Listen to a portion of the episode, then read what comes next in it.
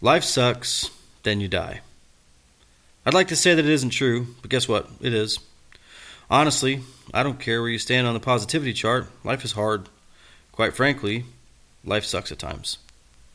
I can still feel like there's someone out there who's shaking his head as he reads this in disbelief. Yeah, I said it. And yes, I'm a pastor.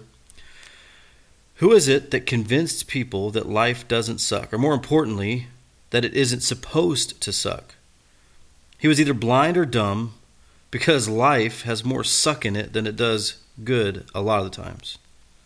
Take five minutes and scroll through your Facebook feed and try to tell me that life doesn't suck.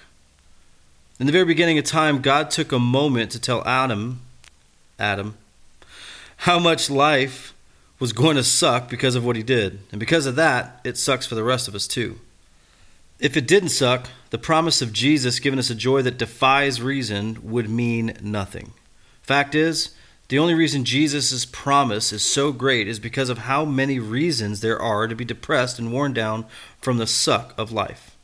It's time to stop walking around with a pacifier in your mouth singing Disney songs about how great life is and acknowledge the fact that the world is a screwed up place, and as a result, the majority of the time you walk the planet will be difficult.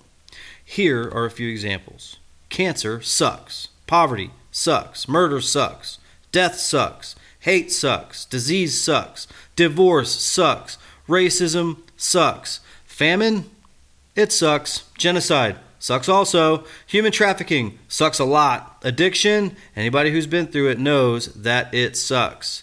Should I go on? No, I think you get the point. Just know that the list can go on forever. Here's a problem we expect it not to suck. When we can't escape it, we do two things. One, we panic. Two, we retreat. The only problem is that ignoring the suck doesn't make it go away. It only delays the suck and increases the impact. Once that happens, and the suck hits you all at once, you find yourself reaching for some kind of chemical or relational anesthesia to numb the effects of the suck. Running from the suck in itself sucks. Retreating prevents you from seeing who you really are in the midst of the suck, which is what you're really afraid of anyway, if we're being honest, and reveals another truth you didn't want to know about yourself. The truth is, you're a coward. Man, I know that stings. It's time to stop the retreat, Hangar Man. It's time to embrace the suck. Here's the deal the fact that life sucks isn't that bad at all. In fact, if you are willing to embrace the suck and go through it, then you will find that there is something on the other end that are actually that is actually amazing. The suck is what makes the joy that much better. Embracing the suck isn't being passive and isolated in times of trial. Embracing the suck is recognizing that it exists and preparing to go through it. That means, as a hangar man, that you keep close to your company of men, your guys who venture into the suck together. The merriment of victory is best experienced when shared with your comrades. It's in the midst of the conflict that you find out not whether you have what it takes, but that you have what it takes. To avoid the suck is to avoid life. To avoid life is to avoid living. And to avoid living is merely existing.